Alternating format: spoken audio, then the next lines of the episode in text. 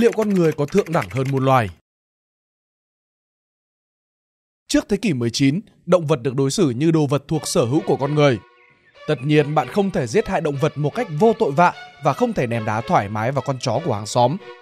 Nhưng điều đó chỉ tương đồng với việc ngày nay bạn không thể ném đá và xe ô tô đậu trước cửa nhà mình.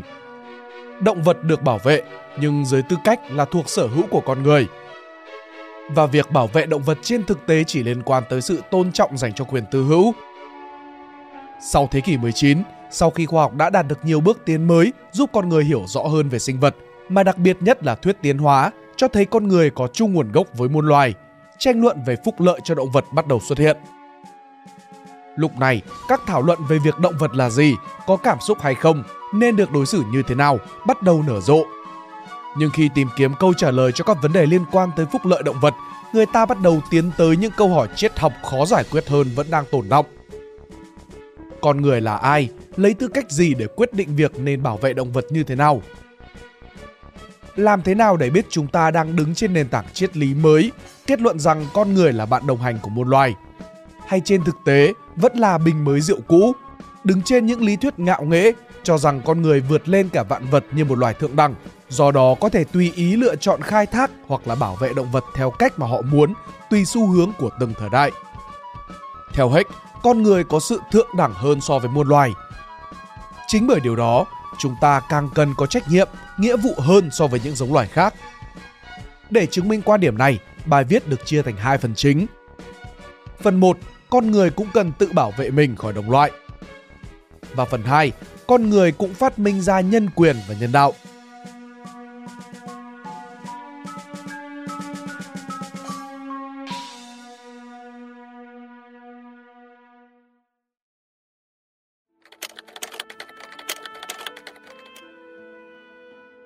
Đầu tiên chúng ta sẽ xem xét cách con người vinh danh sự tồn tại của mình như trung tâm của vạn vật thông qua việc tạo ra khái niệm thần thánh. Nhưng khi xã hội loài người hình thành giai cấp và tranh lệch quyền lực, chính con người lại phải tự tìm cách bảo vệ mình trước đồng loại. Nhiều người nghĩ tới khái niệm thần thánh do con người phát minh ra chỉ để thắc mắc mãi một điều, rốt cuộc thần thánh có thật hay không? Tôi nghĩ rằng những chăn trở không hồi kết như vậy không thực sự có ích cho suy tư nếu tôi không muốn nói là nó sẽ làm rối loạn chúng lên. Sự hình thành của khái niệm thần thánh theo góc nhìn tôi ưa thích chỉ liên quan tới việc con người sử dụng ngôn ngữ để tạo ra sự tồn tại của những thứ đối lập với động vật, animal. Từ đó con người được đặt ở giữa khoảng thần thánh và động vật. Ở vị trí này, chúng ta sẽ có được hình dung khá rõ ràng về nhân loại và đích đến của họ. Họ có những đặc tính gần gũi với những động vật nhưng cũng có những thứ khác xa chúng Họ không phải thần thánh nhưng hướng tới phẩm chất cao quý của thần thánh và nhận được sự bảo hộ của thần thánh. Trong suốt nhiều năm, cách con người tạo ra thần thánh, vinh danh thần thánh, rồi sau đó là vinh danh con người với những phẩm chất của thần thánh, hay nói về con người như đứa con cưng của các vị thần. Rốt cuộc chỉ để giống loài này tự củng cố thêm niềm tin, sự hy vọng và tính chính danh dành cho sự tồn tại của mình với tư cách là trung tâm của vạn vật. Trong bối cảnh nơi quyền động vật được đẩy mạnh như hiện nay, có thể nhiều người sẽ cảm thấy suy nghĩ con người cao quý hơn động vật là cách cỡm. Nhưng sẽ ra sao nếu chúng ta quay trở lại thời điểm nơi ngay cả con người, chính họ cũng không tự bảo vệ bản thân trước đồng loại. Full Metal Jacket là bộ phim nổi tiếng về đề tài chiến tranh Việt Nam, nói về quá trình huấn luyện lính Mỹ và công cuộc tẩy não rằng đối thủ của họ, những người lính Việt Cộng không phải người. Điều này tương tự với những lời tuyên truyền phổ biến của chính quyền Việt Nam Cộng Hòa trước năm 1975 về lính Việt Cộng như những con khỉ ốm đói năm thẳng đu cành cây không gãy. Không chỉ trong chiến tranh Việt Nam, phần lớn nạn diệt chủng bắt đầu từ việc một nhóm người nào đó không xem nhóm người kia là người và giết họ mà cảm thấy như đang loại trừ cỏ rác. Cổ xưa hơn, những tôn giáo cũng phi nhân cách hóa những người theo tôn giáo khác để đàn áp họ, hoặc những người nông dân phi nhân cách hóa phù thủy để thiêu sống họ. Như vậy, khi khái niệm về con người bị phá vỡ, đặt trong những bối cảnh xã hội nặng tính bất công, giai cấp và tranh lệch quyền lực. Con người dường như bất lực trong việc chống lại chính con người. Hơn hết, xã hội không còn đủ sức lý giải lý do tại sao mà chúng ta lại cần phải tôn trọng và bảo vệ sự sống của người khác và đặt quyền đó lên trên mọi mâu thuẫn lợi ích đang tồn tại. Ngược lại một chút về quá khứ, bên cạnh chủ nghĩa nhân văn, humanism đã quá quen với cả những ai quan tâm đến chuyện định nghĩa con người. Có hai chủ đề khác cũng xoay quanh vấn đề này. Đầu tiên là chủ nghĩa hậu nhân văn, Trong cuốn sách Chuyện người chuyện ngỗng, tác giả Vũ Hoàng Long có đề cập đến chủ nghĩa hậu nhân văn như là sự tiếp nối, đồng thời cũng là sự phản biện đối với chủ nghĩa nhân văn. Nếu chủ nghĩa nhân văn đặt trải nghiệm của chủ thể người vào trung tâm của các nghiên cứu về cả tự nhiên và xã hội, thì chủ nghĩa hậu nhân văn lại chất vấn vị thế trung tâm này của nhân loại. Nó bắt đầu từ những nỗ lực giải cấu trúc chủ thể con người, không còn là thứ độc lập, tự do, tách rời hoàn toàn đối với phần còn lại của thế giới. Thứ hai là chủ nghĩa duy nhân, một chủ nghĩa ra đời sớm hơn và triệt để hơn trong chuyện vinh danh con người. Chủ nghĩa duy nhân xem sự tồn tại của con người là độc đáo, đặc biệt và không có ngoại lệ trong vũ trụ. Chủ nghĩa duy nhân đưa ra những nền tảng lý luận cho thấy sự hợp lý của con người trong vấn đề về đạo đức môi trường và tác động của chúng ta lên hệ sinh thái. Nó bao gồm việc vì sao con người có thể toàn quyền trồng trọt chăn nuôi để tự nuôi sống chính bản thân, cho đến chặt phá cây rừng để xây nhà, đánh đuổi thú rừng để bảo vệ tổ ấm, hay xa hơn là cách chúng ta khai thác khoáng sản và tài nguyên thông qua công nghiệp để xây dựng xã hội cùng nhiều việc khác. Thuyết này xây dựng nên một hệ thống tuyên bố thiên vị nhằm vào thế giới phi nhân loại, những thứ không phải người và là trung tâm cho lý luận của phe bảo thủ phương Tây. Công lớn trong việc đẩy mạnh vị thế của con người có lẽ đến từ Thiên Chúa Giáo. Rồi Chúa nói rằng, hãy cùng mường tượng ra loài người, tùy theo ý thích của chúng ra. Hãy để chúng làm chủ lũ cá trên biển, bầy chim trên không, bầy gia súc, làm chủ cả hành tinh này, làm chủ bất cứ thứ gì từng xuất hiện trên đó. Những tưởng đây là đoạn lý thuyết cực đoan, đề cao con người quá mức và xem nhẹ thế giới xung quanh. Nhưng chúng có thể dẫn tới những thảo luận nhân văn hơn cả chủ nghĩa nhân văn ở một số khía cạnh. Bởi chúng ta đang sống trong thời điểm mà con người được trao nhiều quyền hơn bất kỳ thời điểm nào trong lịch sử.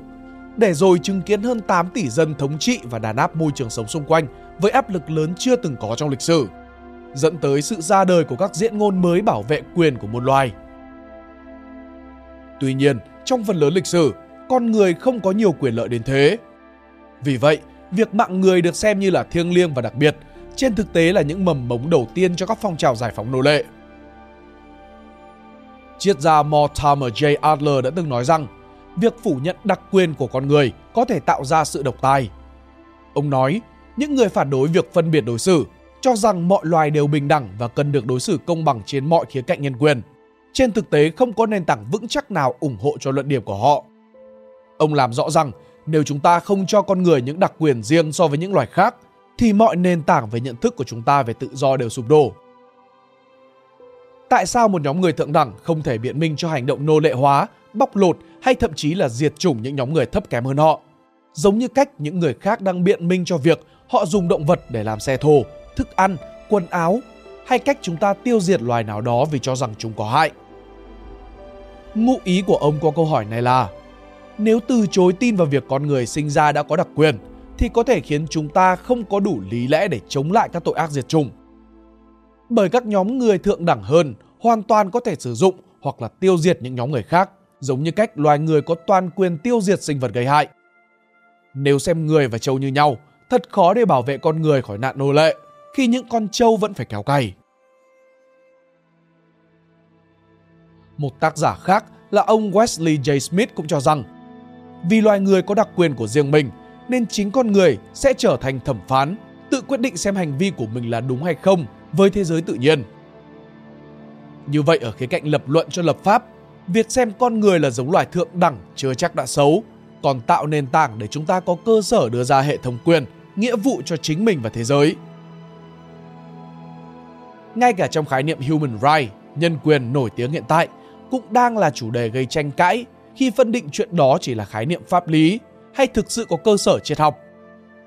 Do vậy, trong bối cảnh chúng ta được bảo vệ dưới hệ thống pháp luật được xây dựng thiên vị cho loài người, trong xã hội công nghiệp với hàng loạt bộ máy cỡ lớn đang khai thác và tận dụng tài nguyên của thế giới để nuôi sống đến 8 tỷ sinh mạng, sẽ rất tiện lợi để nghĩ về những chủ đề như là mọi thứ trên đời này chỉ là một và không có cái gì cao quý hơn cái gì. Nhưng điều bất lợi hơn hẳn là làm thế nào để con người có thể biện minh được cho nỗ lực nuôi sống bản thân xuyên suốt lịch sử, thứ đã và đang được coi là tội ác đối với thế giới tự nhiên. Lý luận thế nào để trao và công nhận quyền con người tối thiểu cho một đứa trẻ sơ sinh, đặc biệt khi chúng ta đang coi vị trí của chúng trên thế giới ngang một cái cây, ngọn cỏ một con muỗi hay thậm chí là hòn đá. Để nói một cách đơn giản thì làm thế nào để chúng ta có thể lập luận bảo vệ những người nông dân khi họ làm thịt gà, dùng trâu cày, diệt chuột từ ngày này qua ngày khác để nuôi sống gia đình của họ? Hay chúng ta sẽ nhìn họ như những kẻ tàn bạo?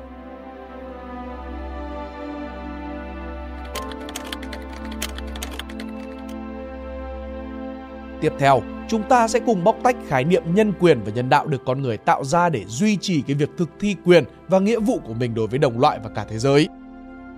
Nhân quyền thực sự là gì? Thế nào là hành vi nhân đạo? Đó là những câu hỏi chúng ta sẽ giải quyết tiếp sau đây. Mặc dù tranh cãi về quyền con người đã bắt đầu sôi nổi từ thế kỷ thứ 13, nhưng mà cho đến nay vẫn chưa tồn tại bất kỳ một kết luận triết học cụ thể nào. Trên thực tế, người ta đã dần đồng ý với nhau rằng quyền con người thực sự tồn tại trên các văn bản luật chứ không chỉ tồn tại trong sự suy đoán mơ hồ của triết học. Ngày nay, nhân quyền là những gì được quy định trong tuyên ngôn quốc tế về nhân quyền từ năm 1948. Nó đã trở thành một định nghĩa pháp lý phức tạp ở cấp quốc gia, khu vực và quốc tế. Nhưng nhiều quốc gia Hồi giáo cho đến nay vẫn không tham gia vào cuộc vui nhân quyền và họ hoàn toàn không phải chịu bất cứ chỉ trích bằng lý lẽ một cách triệt đề. Trong khi đó, nhiều tập đoàn đa quốc gia đến từ phương Tây với thu nhập cao hơn cả GDP của nhiều quốc gia cũng không bị truy cứu trách nhiệm dù sử dụng lao động của họ vi phạm nhân quyền nghiêm trọng. Phốt sử dụng lao động trẻ em của Nike là một ví dụ. Bởi bản thân nhân quyền cũng chỉ đang tồn tại như một phát minh của luật học và luật học cũng tồn tại nhiều hạn chế như những lĩnh vực khác được tạo ra bởi con người.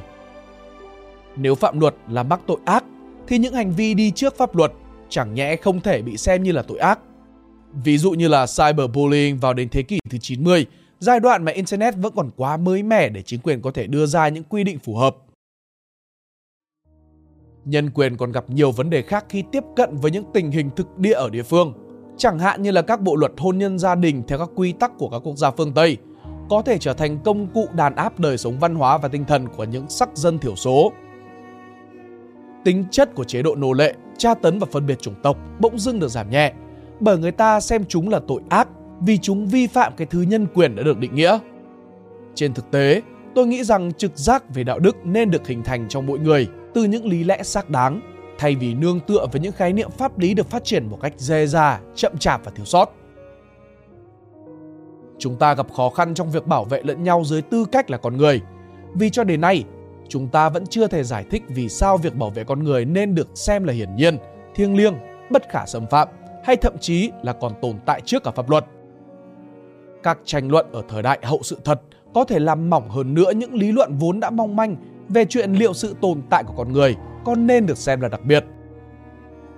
Trong lúc vẫn chưa xây dựng được những hệ thống tư tưởng đủ tốt để bảo vệ con người khỏi tội ác của đồng loại, nhân loại đã tiến đến những cuộc thảo luận còn phức tạp hơn như chuyện làm thế nào để bảo vệ lợi ích của vạn vật. Trong bài luận A Humanly Kill Animal is Still Kill and That Wrong được đăng tải trên Neon, hai tác giả Anna E. Stratton và Gary L. Francione đã bàn về sự kịch cỡ một con người khi cho rằng mình có quyền kết thúc sự sống của những loài khác.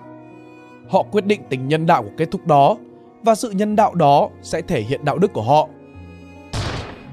Sự kịch cỡm này xuất phát từ chính những người đã giết hại động vật, cũng đồng thời là những người tạo ra khái niệm nhân đạo. Một lần nữa, con người lại dùng chính những sự nhân đạo ấy để biện minh cho việc giết hại động vật của mình – một cuộc thảo luận về sự sống của động vật nhưng không có sự tham gia đóng góp của bất kỳ con vật nào cũng giống như cuộc thảo luận giữa các chủ nô về chuyện làm thế nào để giết các nô lệ một cách nhân đạo. Nhân đạo là như thế nào? Nhiều lập luận phổ biến cho rằng những cái chết không gây đau đớn, chẳng hạn như là tiêm thuốc an tử là một phương pháp nhân đạo. Nhưng xét ở khía cạnh triết học, thật kỳ quặc khi chúng ta nói với bất kỳ sinh vật sống nào rằng cái chết tốt cho họ dường như tất cả mọi sinh vật sống đều yêu cái sự sống của mình và cố gắng trốn tránh khỏi cái chết. Chúng sẵn sàng chịu mọi đau đớn cốt để sống. Chúng tự cắn vào cơ thể để tháo dây bỏ trốn khi bị nhốt. Chúng dùng hết sức lực để chiến đấu hoặc là trốn chạy khỏi kẻ thù. Như vậy, khi tất cả chúng ta đều không phải trốn chạy khỏi cái chết, thì việc nói với bất kỳ con vật nào đang sống rằng cái chết không phải là điều gì gây hại với chúng thật sự kỳ quặc. Cái chết vốn đã là sự đối lập với sự sống bất chấp chuyện con người có cố gắng cho cái chết bao nhiêu ý nghĩa cao siêu đi chăng nữa. Sự thật là chết tức là mất đi sự sống và điều ấy là tổn thất với một sinh vật đang sống. Tuy nhiên, khi thú cưng của mình đang chịu đau khổ, phần lớn chúng ta không thể tự biện minh bằng những lý lẽ đạo đức cao siêu. Chúng ta có thể sẽ đi đến việc lựa chọn nhân đạo bởi vì muốn thú cưng sớm kết thúc cảm giác đau khổ ấy.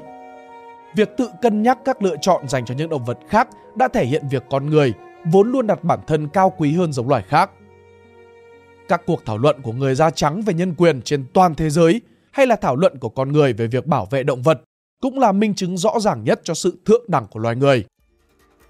Chúng ta mới là những người ngồi họp và suy nghĩ để đưa ra những kết luận liên quan tới sự tồn tại của thứ gì đó chứ không phải là con người. Việc ngồi suy tư liệu con người có thượng đẳng hơn một loài cho thấy sự thượng đẳng của chúng ta đang có so với những sinh vật khác bởi vì chúng thậm chí còn chẳng nghĩ tới chuyện đó. Như vậy, khi tiếp cận với câu chuyện của nhân quyền, giá trị của con người hay quyền hạn của chúng ta lên thế giới bao gồm các sinh vật khác, tôi hy vọng các bạn hiểu rằng những thảo luận ấy vẫn chưa có kết quả. Cho đến nay, dường như những gì con người lên tiếng bảo vệ đều thể hiện một cách gián tiếp việc chúng có vị thế thấp kém hơn loài người bởi chúng được bảo vệ và đối xử như tài sản của con người, phục vụ ý chí của con người và làm thỏa mãn cảm xúc của con người. Có thể thảo luận này sẽ không bao giờ có kết quả và một ngày nào đó chúng ta sẽ phải chuyển góc nhìn khác để quan tâm tới thế giới. Nhưng chính vì chưa có kết quả nên chúng ta mới cần sự tham gia cởi mở và tích cực.